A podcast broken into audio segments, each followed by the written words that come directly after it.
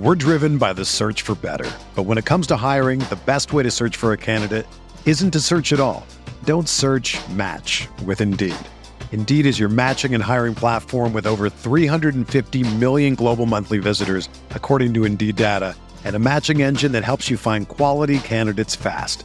Ditch the busy work. Use Indeed for scheduling, screening, and messaging so you can connect with candidates faster.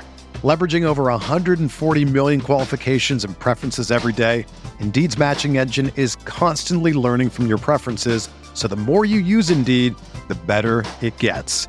Join more than 3.5 million businesses worldwide that use Indeed to hire great talent fast. And listeners of this show will get a $75 sponsored job credit to get your jobs more visibility at Indeed.com slash BlueWire. Just go to Indeed.com slash BlueWire right now and support our show by saying that you heard about Indeed on this podcast.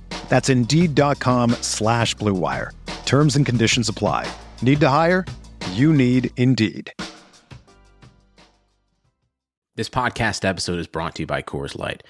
These days, everything is go, go, go. It's nonstop hustle all the time. Work, friends, family expect you to be on 24 7. Well, sometimes you just need to reach for a Coors Light because it's made to chill. Coors Light is cold lagered, cold filtered, and cold packaged. It's as crisp and refreshing as the Colorado Rockies. It is literally made to chill. Coors Light is the one I choose when I need to unwind. So when you want to hit reset, reach for the beer that's made to chill. Get Coors Light in the new look delivered straight to your door with Drizly or Instacart. Celebrate responsibly. Coors Brewing Company, Golden, Colorado. Blue Wire. Welcome back, everyone. This is the Big Blue Banter New York Giants podcast. I'm Dan Schneider, and I'm joined by my co-host Nick Pilato. We come to you again today or tonight after another loss, the Giants' seventh consecutive loss. Just when we thought they hit rock bottom against the Jets, they were largely uncompetitive after blowing multiple chances handed to them on a silver platter by the Bears in the first half. The Giants haven't won a football game now since September 29th. They're currently slated with the draft slot needed to get Chase Young. That's the positive. There were some other positives, specifically on the defensive side of the ball. We're going to get to all those tonight. We're also going to get to the negatives, of course, and as usual with this team, there are plenty of them. Let's start here, though, Nick. Knowing what you know about the organization and what you've seen, on a scale of 1 to 10, how hot is Pat Shurmur's coaching seat? I think it should be, guys, friends. I think it should be really hot. And I'm talking about, you know, Death Valley hot talking about, you know, Carmen Electra in the 90s hot. Okay. I'm talking about hot pockets fresh out of the microwave. okay, everybody. I, I, mean, this this is a terrible look. You're talking about seven games in a row. The Giants haven't won a game in October or November. This is absolutely insane. And I do believe that in John Mara's eyes as well, after this, I know that owner specifically does not like to be embarrassed. I believe it is very hot even in his mind. But I'm, as a Giants fans, I'm sure all of you guys feel the same. I think it should be even hotter than what it probably is. But I feel if if the Giants do not beat the Redskins and the Dolphins and are largely uncompetitive down this stretch, which it looks like they may be, then I think he is going to be gone at the end of the year. Yeah, Nick, I think this seat is really hot. I didn't think I'd say this about this organization. I know they don't want to. They didn't want to, at least at any cost, have to go through another coaching search just two years after the last one. This is not the organization they want to be, but it is the organization that they have become because that's what happens when you have a head coach like Pat Shurmur. And you know what? I didn't think it could get worse than Ben McAdoo, and I don't think it has yet with Pat Shurmur, but it's damn close. It's damn close. I'm putting this hot seat. You didn't give it a number, Nick. I'm going to give it a 9.1 because I really do believe that even if he does manage to find ways to beat the Washington Redskins and the Miami Dolphins get to four wins, if they are uncompetitive in the other games, especially key games like against the Philadelphia Eagles, one which will be at MetLife Stadium, a place John Mara hates to be embarrassed, I think that he'll just realize that a decision and a change has to come. And at this point, you're just not seeing a lot of fight from Pat Shurmur in these post game, you know, locker room situations where he's answering questions about the team and just shrugging his shoulders on the sidelines. And you're seeing similar miscues and mistakes of a team that is losing. It's a losing football team, a team that has lost seven straight. So yes, Nick, I do believe that we're getting to a point where he could actually be gone this this offseason, which I never thought would happen. And then we have to start thinking about guys like like rule. We have to start talking about coaching candidates. I never thought we'd get there. And that's the worst part for me because they're going to be in a very similar position to one they were last offseason if they do fire Pat Shurmur. It's the sad reality of the NFL. I talk about the scarcity of the offensive tackles. We talk about the scarcity of that deep half safety, the scarcity of the quarterback position. Start talking about the scarcity of the head coach position because a lot of these hires are failures. It is tough to get a good head coach, and they had one with Tom Coughlin. The Ravens had one with John Harbaugh. I like these John Harbaugh, Tom Coughlin types, Nick. I'll be honest with you. When we get to that point of this offseason, if it does come, I'm going to be gunning for those types. I don't want a hot coordinator. I want a guy who takes a step back and lets other people run his offense and other people run his defense. Um, but that's where I'm at that now when it comes to Shurmur. But this kind of wants, you know, and you know, one important fact here, by the way, about this game, Nick, that I thought was interesting that I read after the game. This was Pat Shurmur's 60th career game as an NFL head coach, Nick. And out of all head coaches who have coached at least 60 games, only Gus Bradley and David David Shula have a worse overall record. So let that sink in for a second. It's it's just not a good scene. I think his saving grace is going to be the fact that he has a rookie quarterback that has shown strides. Now, say that he does win two games, finishes four and 12, one game shy of what they finished in 2018. He could maybe try to pitch that to ownership, be like, look, we were one game worse, but we had a rookie quarterback. Look how good he played. You know, we had injuries to Saquon Barkley. They'll try to lean on that bullshit. They could talk about the injuries to Sterling Shepard and Evan Engram, and that might buy him another year. So if I did have to assign him a number, it would probably be 7.5 to 8, somewhere around there. But I mean, if they are largely uncompetitive, not to reiterate, man, it, it's looking like it because, like we said, John Mara does not like to be embarrassed. And another thing about a scarcity of the head coaches, that's kind of like how the NFL just is because somebody has to win and somebody has to lose. And if your team is losing, then you're going to be out and they're going to try to find so a replacement to win. And it's a cyclical cycle where if you just aren't on that top tier, that top echelon, then you're just going to be out of a job within two years if you can't mount these wins, especially with people like you look at the AFC East, man. You look at Bill Belichick just being there time and time again, winning that division. It's freaking hard for those other three teams to maintain a coaching staff because they're never winning that division. Yeah, I mean it's a great point. You look at what they've done, the job that Belichick's done this year. It's really just unbelievable watching that Patriots team win football games with a 43 year old Tom Brady, an offensive line that's nothing like it was last year, a running game that's nothing like it was last year, wide receivers. You know, you hear Eagles fans complaining about their wide receiver situation. Beside, meanwhile, with a great offensive line, and it's just like, well, the Patriots don't have wide receivers either. They're down to the same second, third stringers. They don't have an offensive line blocking well either, and they don't have a running back running well. So exactly why is Tom Brady finding a way to move the ball a little bit more than Carson Wentz, and that's kind of the difference between those two teams. At least it was today.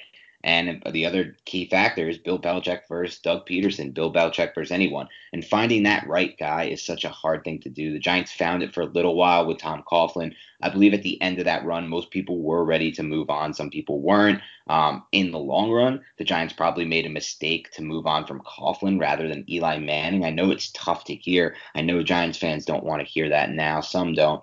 But, you know, if they had started that process a bit earlier at the quarterback position, Tom Coughlin might still be here, and that might be the overall best decision. Now he was getting old in age, so you know at some point they they were going to have to move on there anyway. Yeah, um, you're not you're not wrong about that. But another reason why, and this is going to hurt Giants fans, and it hurts me just thinking about it. Another reason why the Giants moved on from Tom Coughlin, not only was it time, but it was because Ben McAdoo might have got a job somewhere else. So it was just to retain Ben McAdoo, who was that quote unquote hot offensive coordinator hire that people were trying to get because Eli had career numbers with him. So the Giants like we need to retain him. He has rapport with Eli. Let's try to kick the can with Eli again and retain this new head coach. And we all know how that the history unfolded there, and that's just like really gut wrenching to think about. Yeah, and he was just largely more unprepared than even somebody like Pat Shurmur. He just wasn't ready to be a head coach at all. Really didn't have enough experience as a coordinator. And that whole process is interesting because you know you look at some of those career numbers and it's like a lot of those numbers in in those two career years and they weren't totally career years because obviously 2011 was his best season. Yeah, um, but in those two years, a lot of that was you know the Giants falling behind. They had a 50 52 to 51, I believe, or 49 to 50 loss to the Saints that went nuts in the Superdome. They were playing from behind a lot and taking advantage of an easy AFC East schedule. I know they beat up on the Dolphins that year from a passing standpoint, the Jets, the Bills. So it's so it's it's tough when you look back at some of the, the reason why the Giants moved in that direction. But at the same time, where we're at now is this guy's losing. He's losing just as often as Ben McAdoo. They've made the switch. And again, how the expectations for this team shouldn't be, you know, nine and seven, 10 and six, 11 and five. That makes no sense. They have the least amount of salary cap space in the entire NFL allocated to the defense side of the ball. They have a ton of dead cap just from these decisions where, you know, they had to get, you know, they moved on from Odell Beckham, Damon Harrison, all this dead cap tied to these players. Um, and then at the same time, they have a rookie quarterback in and no real solution at the left and right tackle position or the center position. So, you know, they're they're a team that's missing a lot of pieces. So he wasn't supposed to win 9, 10, 11 games, but they had to win six games and they had to be more competitive than they are, and they're just not there. And like we talked about on the last podcast, Nick, what did John Mara say before the season? I want to walk off that field at the end of the season feeling confident that we're headed in a positive direction. And right now, you can't say they are. And if that continues, then there's really only one solution. That's why I have it at a 9 1 right now. I really think that the Giants could move on from. But on that note, Nick, I did want to ask you something, and I wanted you to talk a little bit about the other hot potential hot seat, and that's general manager Dave Gettleman. So same question, one to ten scale, where do you put Dave Gettleman's uh, general manager seat right now? I do feel Dave Gettleman's seat is a little bit less hot than Pat Shurmur, but it's still hot nonetheless. I would say probably seven at this moment because I mean, you look at some of the moves Gettleman has made. He's drafted relatively well. He's hit on a lot of late round picks granted, there's only been two draft classes. You got to look at Ryan Connelly. I know it's a small sample size, but he came into the NFL and he was opening some eyes before he tore his ACL. Darius Slayton is an obvious hit as well. BJ Hill had flashes his rookie season. I think Lorenzo Carter hasn't put it all together, but he has unique athletic ability. But his free agent signings have been somewhat questionable. I think the Patrick Omameh signing that we have talked about on the podcast before. You look at Nate Solder and how he's been playing; it's been downhill.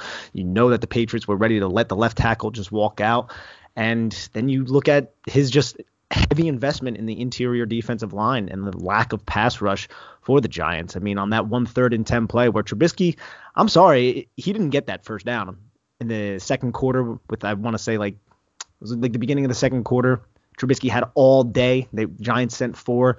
Then he rushed for like 11 yards, and they said he got the first down. But he started that slide before. That's just me on my soapbox, though. Do you know what I'm talking about, though, Dan? Yeah, I also thought he started that slide before as well. But it doesn't even matter. They ended up punting the ball anyways. But yeah, I would have to say Dave Gettleman's hot uh, seat is probably around seven. That's where the number I would assign to it. I look at the uh, Leonard Williams trade for I do feel it's a high upside trade for a 25 year old who has that kind of length.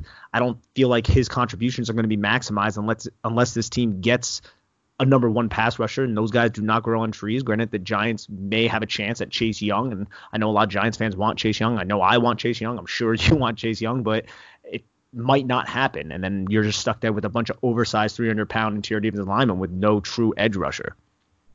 Yeah, I mean, for me, the way I look at it, I'm going to give his. This is, again, not what I would put his hot seat as, but what is actual hot seat for me, I'm going to give it a 4 or 5. I don't think the Giants are going to move on from a GM uh, within two years, especially not a guy who's been in the organization. I don't think I want to go through that search again because that is a little more complicated. That is a little. It's a little easier to change head coaches than it is to change general managers. Um, pretty sure. But having said that, if you ask me where my personal hot seat for Dave Gettleman is, it's probably 8-8. It's the highest it's ever been. This is the lowest I've been on Gettleman since he was hired for the Giants because and it's a lot about what we talked about before we started recording, Nick. For me, he started pouring countless assets into this defensive line, which is fine if you have a plan and if it works. And sure, the Giants' run defense is finally starting to get there. Today, they held the Bears to 65 yards on 26 attempts, 2.5 yards per carry. It's the second week in, week in a row where they dominated um, up front in the run game. But you know, you could celebrate this as an accomplishment. But the reality of the situation is, in today's version of the, of the NFL, the 2019 version, stopping the run only does so much, and the Giants have invested so many assets into doing so. And you're talking about using an early third round pick that they acquired for Jason Pierre-Paul in a trade that I lauded because it was so important to get rid of that JPP contract especially in Bettcher's defense. But then you turn it into BJ Hill, a guy who, you know, now we're looking at it however many months later, and they've already acquired Dexter Lawrence with a first round pick. They've traded for Leonard Williams, another interior guy, with a third round pick, which again is going to be a very high third round pick, which is essentially a second rounder. And that's using so many assets there two early third and a first on a position that, yeah, it's stopping the run now, but they're not getting enough pressure. We're not having game changing sacks and pressures from Lawrence and from Hill and from Williams on a consistent basis. And when you allocate all those assets, you lose out on a guy like Fred Warner, who you watched tonight, have such an impact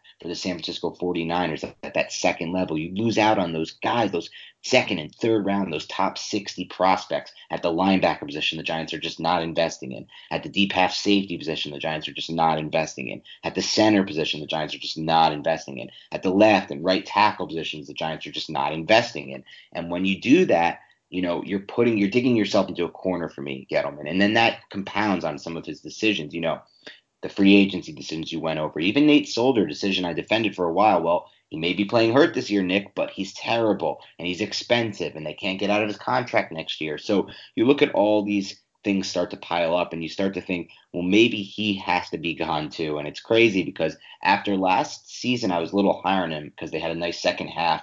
But some of those rookies from that 2018 class, Nick, you talked about Connelly and Slayton from this class. Sure, we can give them credit for that. But Baker hasn't come on like he should. And, you know, Dexter Lawrence is starting to slow down a little bit, at least from a pass rushing standpoint. And they're not getting as much of an impact from a guy like Oshane Ximines. And then you look at that 2018 class, regression from Hernandez. Somewhat to some extent, regression from Carter. And I think fans are a little harder on Carter than me and you are, Nick. Am I wrong about that? No, no. I mean, I'm not super hard on Carter. I just think he, I mean, he was raw coming into that Yeah. draft, and I still They're think still- he is raw. Traits Yeah. are there, though. Sure, but then you got Hill, and then you got guys that are just, and then the, the the back half of that draft for them, the day three is a disaster. They don't have anything contributing there. So you know, you look at that, and that's one of two classes. Um, in addition to some really some struggling, some struggles in free agency, let's just say. Um, so you know, for me, I'm starting to be down on it. But you know what, Nick?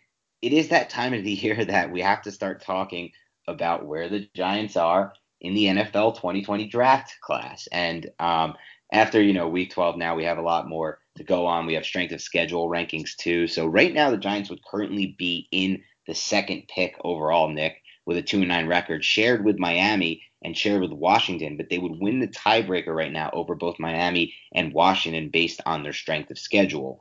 And if it comes to push to shove and they have the same record as denver who's 3 and 8 or atlanta who's 3 and 8 it will be a similar situation where the Giants are very likely to win that tiebreaker just based on the fact that they had an easier strength schedule. That's really how bad the Giants have been. They can't even win games against the AFC East um, and whoever's on this year's schedule. But if Giants fans are interested in getting Chase Young, they're going to have to have either the second or third pick in this draft. And most likely now with the two injury, Nick, it's going to be that second pick. So, Nick, for you, for us, for anyone who listens to this podcast, you want to be rooting for wins for the Bengals, wins for the Dolphins, wins for the Redskins, wins for the Broncos, and wins for the Falcons. It's Dolphins, uh, Bengals, Redskins, Broncos, and Falcons. But what do you make of the current standing for the Giants? Are you kind of leaning on if they can get a shot at Chase Young, draft him?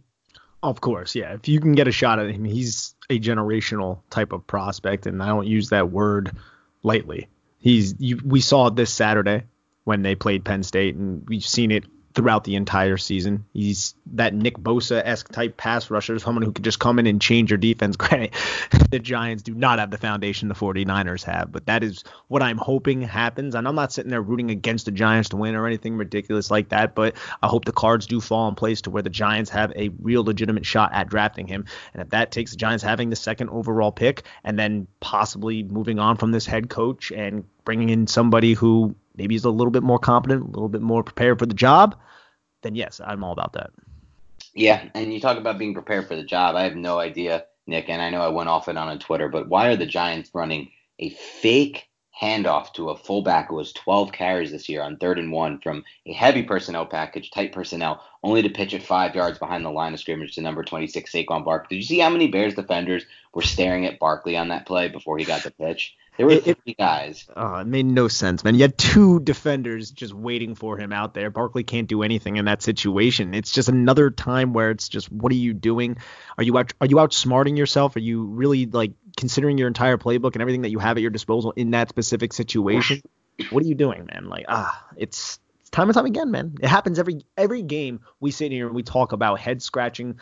Uh, there's going to be coaching decisions that won't make sense sometimes, but I feel like with this coaching staff, it's much more often than some, sometimes. You know what I'm saying? And it's whether it's management or play calling, man. It's every game something egregious happens, and it's it's really just getting old. And really, it's mostly it's not just really whether it's management or play calling. For the most part, it's been both management and play calling. You talk about yes. the end of the game situation where the Giants were out coached when they weren't prepared for that that bluffed punt by the Bears. I mean, come on, Pat. You really think that Matt Nagy's gonna go for it on fourth and two from his own 30 in that situation. Give me a break. It's it's just sad that you're not ready and prepared for that possibility of a bluff there. Exactly. And you lose 30 yards of field position. And, and Dan, and it's not even just the fact that say say in whatever world Pat Shurmur thought that Matt Nagy was definitely going for it, and then they bring the punt team on.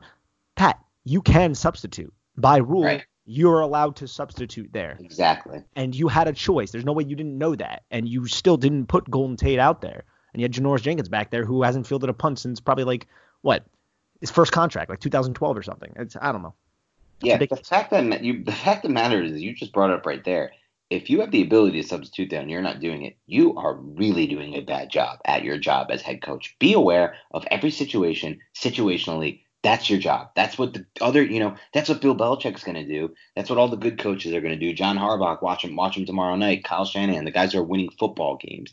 And you talk about the misplays from this team, Nick. We see it every week. The Giants design an excellent wheel route to get Saquon Barkley open, and then he drops what should have been, which would, would have likely been a touchdown. I mean, he's probably going to beat the safety there. I don't think the safety has any angle on him on that play. I mean, just talk about that. How did they? What what do we make of this? We constantly harp on Pat Shurmur, and I believe it's rightfully so. But there are times, I mean, he's a professional head coach. He knows football. There are times where he designs the right play, and that is a common play. It's a mesh concept with the wheel right. and the snag route over top. We've talked about it on the podcast. It was obvious man coverage, and they were in that two by two set. Both were going inside with the snag and the mesh, so that was going to create traffic from Roquan Smith getting over to the wheel route because it was man coverage, obvious man coverage.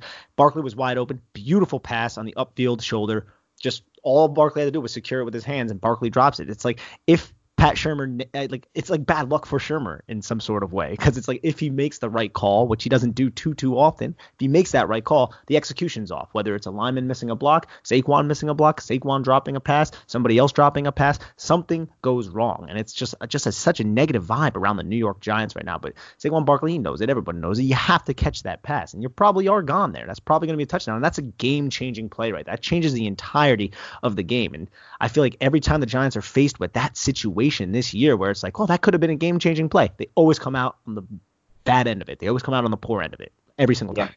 Yeah, yeah and that's, you know, part and part and I don't want to give Shurmur any kind of break because he had that play. He had a nice design when they ran the zone read keeper and Jones kept it rolling to his running to his right and then pitched it back to the left and, and he ran across the line. So he had some good plays, a couple good plays in there, and that should be happening more often. But you know, it takes Pat Shurmur until eight minutes left in the fourth quarter, Nick, to finally spread the ball out where he finally starts to find success running the ball with Saquon Barkley. And he finally starts to find success moving the ball, 97 yard touchdown drive, letting Jones throw it, throwing the ball on first down instead of running it on every first down, and putting yourself in position, you know, where you're in second, third, and long. And it just amazes me that it took them that long to start using tempo and to start changing their game plan to attack the Bears defense. Clearly for the Giants today in this game and you cannot argue with this because it literally is borne out in the results. Clearly, the Giants were a more effective team attacking this Bears personnel and defensive system when they spread it out and went 11 personnel and used Jones from the shotgun. However, it took the Giants and, and tempo. And however, it took the Giants until there were eight minutes left in the in the entire game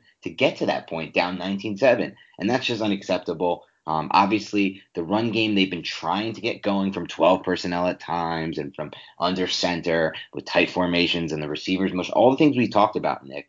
It's just obviously not working. It wasn't working again today. You know, the, the, we've talked about some of the culprits. Hal Hunter certainly deserves a lot of blame. These offensive linemen have not developed. This running game is not developed. But a lot of it should go on Shurmur because on the flip side, Nick, you saw Matt Nagy come out in that second half, adjust to what Bettcher was showing, and find creases and holes in the secondary and the coverage to get big plays in the passing game from a quarterback like Mitch Trubisky. And what do you make of Mitch Trubisky? Because I thought he was unbelievably bad in this game for the most part. He's been unbelievably bad basically since he was drafted, and I think everybody, including Matt Nagy, is aware of that.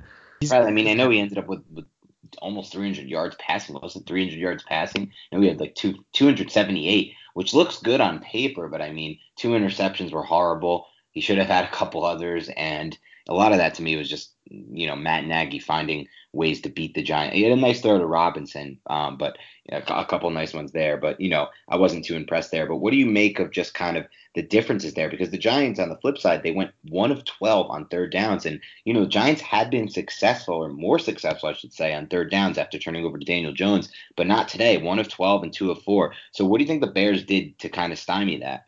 I mean, I'm excited to kind of dive into the tape to really right. see what they were doing like in the trenches. But this defense is legit, and this defense is handcuffed by the fact that their offensive line can't really block or establish a run. I know the Giants had a good. De- uh, the, we're applauding the Giants' defensive line for stopping the run, but they haven't been able to really establish the run too much this year, unless it was like big runs and they had some sort of lead that was usually assisted by the defense. I want to say it was against maybe did they play the Chargers this year? They had like a big lead, um, lead, and I think David Montgomery went off, but they haven't, on the whole, they have not done super well establishing the run, and their quarterback is really not that good. It really handcuffs that defense. But that defense has a lot of talent. They're at home against a Giants team that's pretty hapless right now, and it just seemed like mistakes on both sides of the ball when it comes to the offsides on consecutively with the Giants, just giving yards back to the Bears. It seemed like that happened a few different times, but I mean, I would have to really see what they were doing in the secondary, pre-snap, post-snap, in the all 22 film to really give you a, a full, yeah, of course, a full outlook on how they were exactly uh, doing it in the secondary and everything like that, and especially in the trenches too with their stunts and everything like that. But they have Khalil Mack, and he was defeating right. Nate Solder on the edge, and I mean, you saw the Giants; they would keep a tight end in to help, things like that. And sometimes it didn't even matter because Mack was going to get around whoever we put out there or whoever the Giants put out there. So. Yeah, yeah. There's no doubt about it. What'd you make of Jones in this one? Because I thought, you know, obviously with one of 12 on third downs, two of four on fourth downs, it wasn't an easy game for him. Um, you know, what did you make of his performance today? Do you how much blame do you pin on him for the fumble and and whatnot? Really don't blame him that much for that fumble at all. I mean, he yeah, it was a great lines... by Mack. I mean, people are going to call it again. They're going to knock him for it. They're going to talk about his fumble total. But let's be honest, it's a great play by Mack. Yeah, I mean, I thought Daniel Jones. It wasn't his best game. It was definitely wasn't his best game. He no. missed a couple throws and he should have had a couple interceptions, to be honest. Especially when you think about the fact that what they opened the game, the Bears opened the game by kicking the ball out of bounds. They gifted the Giants with so much good field position. The Giants could never really capitalize. But again, this is a good defense.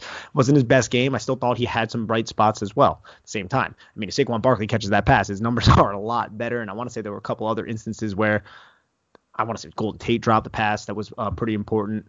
Things along those lines, and he's also playing with out Evan Engram. Sterling Shepard, I don't know really where he was at all game. It didn't seem like he was even involved in the game plan. I'm not even sure why the Giants are playing him if he has all these concussions issues. That's kind of scary. He takes one big hit. I mean, that could be the guy's career, and that's like legit talk. So it definitely wasn't Daniel Jones' best game, but uh, I still saw some flashes of okay, this is uh, on the road in the Windy City. It's gonna uh, against a really good defense. So I think there's things to build upon, but wasn't uh didn't jump out at me. Yeah, no, definitely not his best game. One of his worst games, probably, but also more so just the Bears defense has this offensive system totally figured out. Even last year, when you look back at the Giants last year, they won the game because they had multiple interceptions, one return for a touchdown by Ogletree. They had a trick play touchdown when Odell Beckham threw the ball like over the top to I want to say Russell Shepard. The offense didn't really move the ball at all against the Bears last year. This and they had that early interception when when it looked like Beckham kind of uh you know didn't didn't want to run the slant over the middle, but and that was in last year's game. But you look at this year's game, similar type thing in the first half. The Giants offense, Shurmur's system and his play calling mix just simply isn't a good fit against this Bears system. It opened up a little bit when the Giants finally uh, used some tempo and went to the gun there. And, and, then you even saw the running game start to get going. And that was like the one thing that was working last year against the Bears. And it was mostly in the second half. But I just feel like Jones was kind of at a disadvantage in this game uh, based on kind of that matchup. But again, he made some good plays. The fourth and 18 was awesome. I mean, he puts that ball up in a position for his receiver to make a play, and that's Golden Tate. And that's all you can ask for on a fourth and 18 while avoiding the initial sack by stepping up into the pocket from edge pressure around, you guessed it, the left side, Nate Solder's side. And then while almost getting hit, um, he puts that ball, you know, in a good spot for Tate. He also had a nice run for a first down, of course, 26 yards, I believe it was the longest run uh, by any Giant in the game. So there were some positives for sure. There were some negatives, like Nick said, like you said, Nick. I mean, two, two at least two balls should have been, or at least one ball should have been intercepted, maybe two.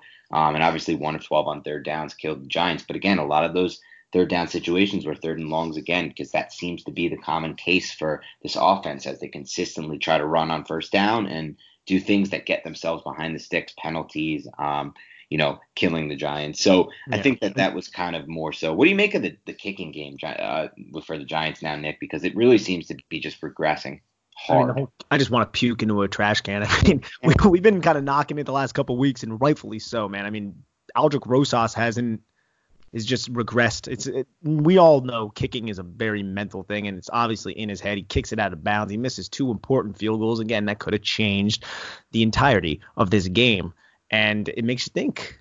I hear, I heard, I didn't see, but I heard on Twitter, and you know, guys know Twitter doesn't lie, that Shurmur and Rosas might have got into it a little bit. I don't know if it was on the sideline or locker room. I'm not really 100% sure, but there's a pretty good kicker who's probably going to get cut this week, and his name's Chase McLaughlin who just played for the San Francisco 49ers, because Robbie Gould is going to be coming back. Do the Giants think about moving on? I'm, I'm not 100% sure. They seem like they're pretty married to Aldrick Rosas. I mean, he was a Pro Bowler last year, but these kicks, man, it's just it has not been good, and the snapping has not been good. It's kind of on the whole, it's the entire operation right now, so you can't fully blame Rosas, but this is kind of hasn't been the anomaly because he's been missing kicks a few different times. But Zak DeOssie, that snap, I mean, it just rolled. I don't even know how that happened. And it was a pretty good recovery, but it does throw off the timing. So it's one of those things, man, where I, I look at it and it's just the special teams of the Giants, I feel like hasn't been good since I've liked the Giants. And since I've like really followed this team, I, I always feel like the special teams have not been good. And I'm pretty sure Tom Quinn is still the assistant on this staff. Am I correct in that? He has a role in the staff. He was mostly there when uh, special teams coordinator Thomas McGaughey was sick um, and and recovering and I believe he does still have a role on the team. But to be fair, Nick, the Giants did move all the way from number 31 or number 32 in special teams DVOA in 2017 to number three overall last year in 2018. So by all accounts, it was great last year. But a lot of that is because they factor in Rosas' All Pro season, and you know, Giants have probably gone from number one in kicking DVOA to number 32, not 32, but probably you know 28, 29, 30 range uh, this season. And for me, as far as Rosas goes. I, I'm I would not I would not move on from for me. I believe kicking is is all mental, and I think he's going through a bad mental thing. But I think next year he could pop right back into a good mental state, and he still has the leg talent. So I think for me, I'd just be searching for leg talent guys. Um, and just hoping to get them on the right track because you know you sign a guy like you're saying McLaughlin or any you can name any name and you could you can get him and he'll he could go through the same process. He could have yeah. stretches where he's where he's confident and stretches where he's not confident. And it's just kind of the nature of the game. But right now Rose is not confident and you know he's putting the Giants in a tough spot to win football games. So if you're looking to win games right now, then sure, I could see them, you know, making a move. But I don't think the Giants are in a position where, you know, they need to be rushing to win football games if, if it comes at a cost for the long term future. And I do still believe Rosas can be the answer there. So for me, I would hang on. Okay, no, that's that's fair enough, and I can totally see where you're coming from with that. And uh, we all know one person who really wants to win these games is Pat Shurmur, and if he's getting his arguments with Rosas, I wonder what uh, that whole thing actually yeah. how that went down. Because man, I, I try to put my my head in Pat Shurmur's head for a second, and I'm like, could you imagine you put your team in a position to score, and all you have to do is rely on your kicker, and your kicker misses, and your job's on the line, and this is two field goals at six points. That's a huge thing, and it's just one of those things. Whew, yeah I mean, one was not his fault though. One was DeOssie's fault. Yeah. Other bad. That's two long snaps. I, I wrote a tweet about this and I stand by this. That's two back-to-back weeks of missed field goals based on his snapping. For me, that's cut. That's a cuttable offense. I, you're a long snapper or whatever your job is. You snap footballs. Get get it right every single time. If you're gonna get it wrong once, go ahead. If you want to get it wrong again, make sure it's like eight to ten weeks later in an NFL season. If you're gonna do it a second time in a season, back-to-back weeks, see ya. And I know they pay him and I know he was re-signed to a decent deal, but you know, enough is enough. They they signed, you know, they had a guy in there during training camp. He has some familiarity with the team. Bring him in because this this is unacceptable. You can't have that happen um, two weeks in a row or two games in a row, I should say. Yeah, no, not at all. Few more things, Nick, I did want to touch on. And obviously, first would be getting to the defense side of the ball, where, again, like I said, they were dominant against the run and really made the Bears one dimensional, but kind of broke down. Where some of the lapses in coverages just kind of, you know, Corey Ballentine getting more snaps and playing, going from D2 football to the NFL and things, things of that nature. Did you kind of see some things that worried you from Baker, Beal, who finally got some snaps, Sam Beal, and even Julian Love, who, you know, got in the game and made, made a couple plays?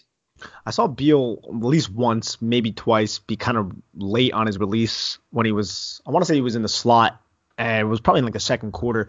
The uh, the receiver came off the line of scrimmage, opened his hips, and went inside, and it took Beal a little bit to like kind of follow him and kind of just plant his uh, outside foot and just trail him. And I want to say it was a completion on the play.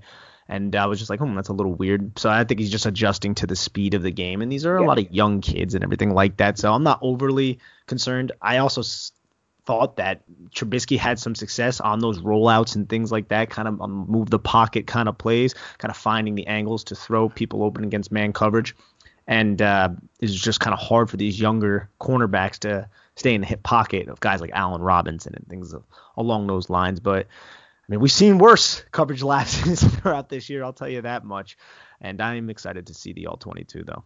Yeah, I thought the defense had an overall a, a, better game overall. So I am also excited to see if that that's kind of confirmed on the all 22, and you want to see some progress there. And like you said, I mean, Allen Robinson's a guy who you know you'll never know this because fantasy football and stats and everything like that. But he's probably one of I think he's one of the best route runners in the NFL. I really do, and I, I watch him separate consistently, and the ball's never there because he has Trubisky, but you know sometimes it gets there and he's just so open. Uh, so i don't i don't totally go crazy on the defensive backs for uh, for that. I mean you know we talked already kind of in the Gettleman segment about you know where we're at with his defensive line. So I, I do want to give some credit to Markus Golden who got his ninth sack of the season this year which is a lot um, from this point. And that was a nice little cheap signing for the Giants, though one year, so it's going to be present itself an interesting uh, situation this offseason. Where do you stand with Golden? Is it kind of just a product of cleaning up more so than anything, or do you think he's kind of a potential long term piece for the Giants?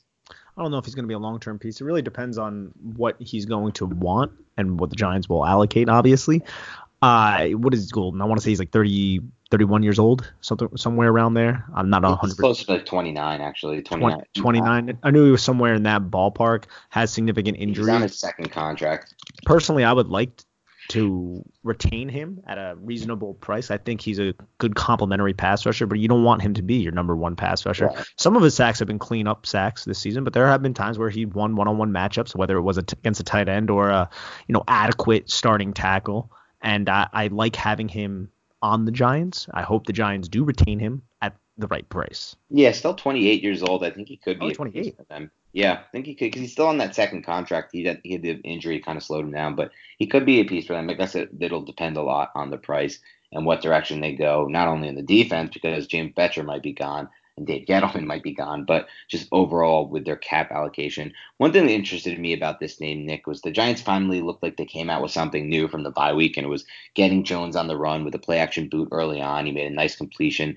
Uh, they didn't really go back to it, and for me, it's just kind of like a microcosm of, of my issues with Shurmur. It's like he comes out and he th- and he shows he flashes a concept here or there, you know, he'll flash something interesting, but it's never he never has a game plan that's unique. And so so this game plan wasn't designed around getting Jones on the move. It was just a couple plays mixed in, and and for me, it's just it's just not enough. It's not a consistent an offering from him. Is there is there anything you want to add there? Did, did you find that interesting? That they finally started to get Jones on the move a little bit, but just really didn't go back to it at all. I mean, I 100% agree with what you just said. I feel like Pat Shurmur does that in his opening script and kind of just totally forgets about it. It leaves right. his brain. Like I feel like Shurmur has like like I hate saying this, man, but I feel like Shurmur has like five or six different passing concepts that he runs from like three or four different formations. And it does seem like it and it's like the mesh concept with the wheel and the snag over top that we talk about. Yeah. The the Ohio concept with the vertical and the out. He has that. I mean, some of these are just half field concepts, two man route combinations, things along those lines. And then he has he does do some of them some move the pocket. some move the pocket. Obviously, it's a different blocking assignment. Usually, uh, it could be a five man protection, could be six man protection, seven man protection, whatever they deem it. And then you also have the the two outside receivers will run two number one receivers run to the sticks, turn around, and then like a deep horizontal cross from the Y or the slot. And it seems like those plays are like for those third, second and long, third and long situations. And the Giants are always in those situations because they usually don't do anything on first down. And it's kind of concerning. I don't see a lot of game planning for specific defensive coordinators and things along those lines. And right. if he does, it's one of those things where it is in that opening script or maybe coming at a halftime, but then you know the second possession of the second half or the second possession of the first half, it's it's not there. You don't see as much of it. It's like what the hell? It's right back to those basics, like those first day or that first week install shit. You know what I'm talking about? Yep, I know. Exactly. Like anybody anybody who played college football, you know, you have your first week install, your first day install, second day, and you get all those basics, the you know, like the core identity of your team in, and then you build from there. It's a lot of that kind of shit, and I don't see a lot of deviation from that. And there's a difference between your identity and adjustments, and I don't see those adjustments, and it's really concerning. Yep, it is concerning. On a positive note, I was happy to see Julian Love finally get some action. Obviously, at the interception, I thought the best his best play was uh, stopping the touchdown on what would have been a touchdown, a 60-yard play that was called back by penalty by the Bears. Um, really fighting through a downfield block. He's just a guy I feel like they got to get on the find a way to get on the field more often. Am I off there, Nick? No, not at all. I mean, this is season. Giants aren't going to the playoffs. Right. I think you need to play, get Beal, get Love, yep. get Baker, obviously, and get uh, Ballentine. All the experience they can have. Have them learn on this season. They're going to make mistakes. It's going to happen. Have them learn, especially someone like Love, because he could be a part of the long-term solution to that Giants deep secondary. Agreed. Agreed. And I thought he had an interesting game. I really liked the way he played. Played with a lot of heart and really looked like a guy who wasn't playing on a two and eight team. Now, now two and nine team, I should say. Uh, anyway, Nick, anyone else you want to touch on before we, you know, save the rest for the all 22 breakdown later this week? No one in particular. Uh, we talk about Darius Slayton a lot. I thought he had a solid game again. That one release off the line of scrimmage had me freaking clapping. That was amazing. I can't remember the exact play, but he released off the line of scrimmage, uh, stuck his outside foot in so hard that the cornerback just totally committed that way and just bolted right back inside. Just beautiful head, shoulder fake, beautiful hip fake, and it's just one of those things. Fifth round pick, love it. And I hope that uh, he can continue to progress because it seems like he's taking the coaching really well for this Giants team, whereas some of the other younger players aren't. Yeah, he really has done an excellent job taking the co- coaching, and you you bring it up. I mean, I think it's really important for everyone to consider what Nick's talking about. He's talking about the ability to get a clean release off the line of scrimmage, which to which you ask any wide receiver in the NFL, and they'll tell you that some of the best receivers are the ones who are able to get in and out of their breaks and able to create separation. And that's something I didn't exactly think I would see from Slayton. I thought he would have some big plays over the top during his rookie year, some jump ball situations because he has that vertical too, and we saw in the preseason. But he's turned into a different kind of player for the Giants. Had a really nice play on one of his catches where he created, I think it was like nine or ten yards after the catch that he really shouldn't have had um, by just breaking back and into space. Um, so really, they hit it big with Slayton. I think he's only going to continue to improve moving forward. Anyone else you want to touch on, or is that kind of where we're at right now with the Giants as we head into the breakdown of the All 22 later this week? Yeah, we're just gonna head right into that breakdown yep. and really get into the skinny of it all, fellas, yep. ladies. We're, we're nearing we're nearing the end of this season, Giants fans. We promise stick with us. We have a lot of good stuff coming that we're already planning for the off season. We're gonna be breaking down free agents, the draft. We're gonna have a lot of guests on from both of those walks of the earth to kind of give us uh, more insight onto the Giants from an outside perspective, and more more so insight onto who will be on this roster next year as well, because big changes are coming. As usual, if you do enjoy the podcast, please help us uh, and support the podcast by simply downloading and subscribing to us on iTunes and leaving us a rating and review. That's the only thing we'll ever ask, and it's a really good way for us to kind of move up the charts there and build a bigger following. And also tell all your friends who like the New York Giants and want to learn more about the ins and outs of this team and why they're performing the way they do. And we promise at some point it's going to turn. It's going to turn into a more positive podcast for this team. It can't be this bad forever. It just can't be. They have a quarterback in the making, it looks like. And from that point on, you should be able to come up with something as a general manager and a head coach of the New York Giants. Now, who may that be? Time will tell. Because if we do get changes there, it's going to be an interesting offseason as well. So me and Nick are certainly looking forward to that. Anything else you want to let the listeners know before we sign out, Nick? I just want to let all of you know that I hope every single one of you has a lovely day. Yeah, and a happy Thanksgiving. No, I guess we'll talk to you before Thanksgiving, but it should be a good week for all because this is always the week where work kind of slows down and you get to spend some time with family, good food. So, thank you guys again for tuning into the podcast and being loyal listeners because we really enjoy doing this and we love hearing from you, all the feedback we've received, and we love, you know, being the guys who kind of break down the Giants from a different standpoint than a lot of a lot of the other podcasts and content creators are doing. So on that note, have a great week and we'll talk to you soon.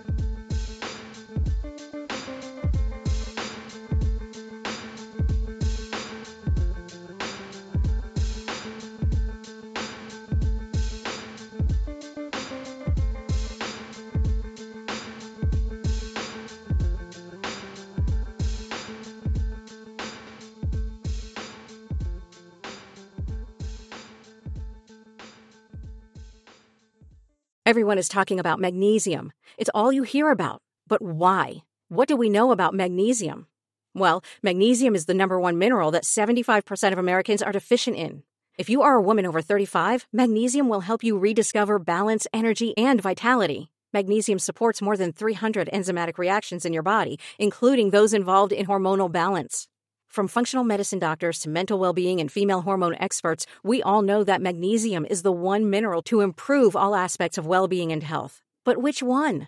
Magnesium Breakthrough from Bioptimizers, the trusted choice recommended by leading experts with seven best absorbed forms of magnesium to ensure your body receives the support it needs for overall well being. Go to bioptimizers.com slash balance today and use code BALANCE10 for 10% off. Support your journey to wellness at B-I-O-P-T-I-M-I-Z-E-R-S dot com forward slash balance.